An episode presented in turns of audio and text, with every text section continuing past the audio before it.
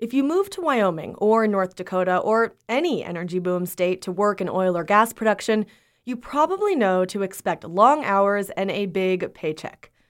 And you may even know enough to expect to be sleeping in your car. Housing is a perennial issue in boomtowns, one that pits the needs of energy workers against the interests of long term residents. As Wyoming Public Radio's Miles Bryan reports, it's not an easy fix. He has the story of how the boom is playing out in this tale of two Wyoming towns.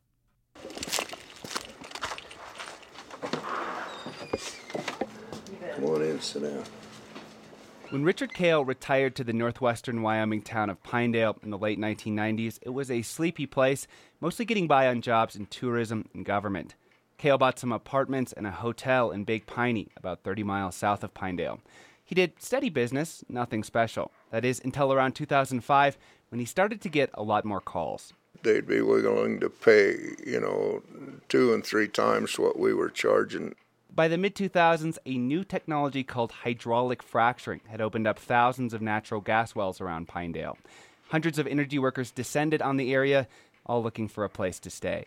There were continually calls, and yeah, they were willing to pay just about anything you'd ask them for it. There was a real frenzy for finding places. The area just could not handle the demand. At the end of the day, we just couldn't pull it together here. Steve Smith was the mayor of Pinedale back then. The town scrambled to react to the boom, but there was never nearly enough housing to meet demand. What got in the way? Smith says first, the free market. Everything was going up, up, up very quickly in Pinedale. Uh, folks that had lived here for a long time were seeing houses that might have been valued, you know, 100 to 150 thousand dollars, now selling for 300 thousand dollars. And in that market, in that real estate market, it's very difficult to find land to put in attainable housing. Attainable housing. That's the term used for places that aren't necessarily cheap, but are available. The other big question was do you invest in housing to encourage workers to stay, to become part of the community? For Mayor Smith, the answer was yes. I wanted those people coming into our community to, to, be part of our community, to pay sales tax and property tax, enroll their kids in school, let their spouse volunteer at the medical clinic or the retirement center. I, th- I thought that was important, and I still do. Smith says locals welcomed the idea of their bars and diners filling up with energy workers, but when it came to housing, he was overruled. The town ultimately decided to restrict new housing in order to protect real estate values for long term residents when the boom inevitably went bust. Fast forward four years, and the same scenario is playing out again, this time in the northeast Wyoming town of Wright. You always want to have a waiting list. You always want to not have enough housing. Roger Jones has developed apartments and townhouses in energy towns in Wyoming and the Dakotas. Right now, he's building some apartments in Wright, which is currently seeing a surge in oil development. But because these construction projects take an average of one to two years, contractors often underbuild because they don't know how long the boom will last. This time last year, crude oil was selling for over $100 a barrel. Now it's around half that.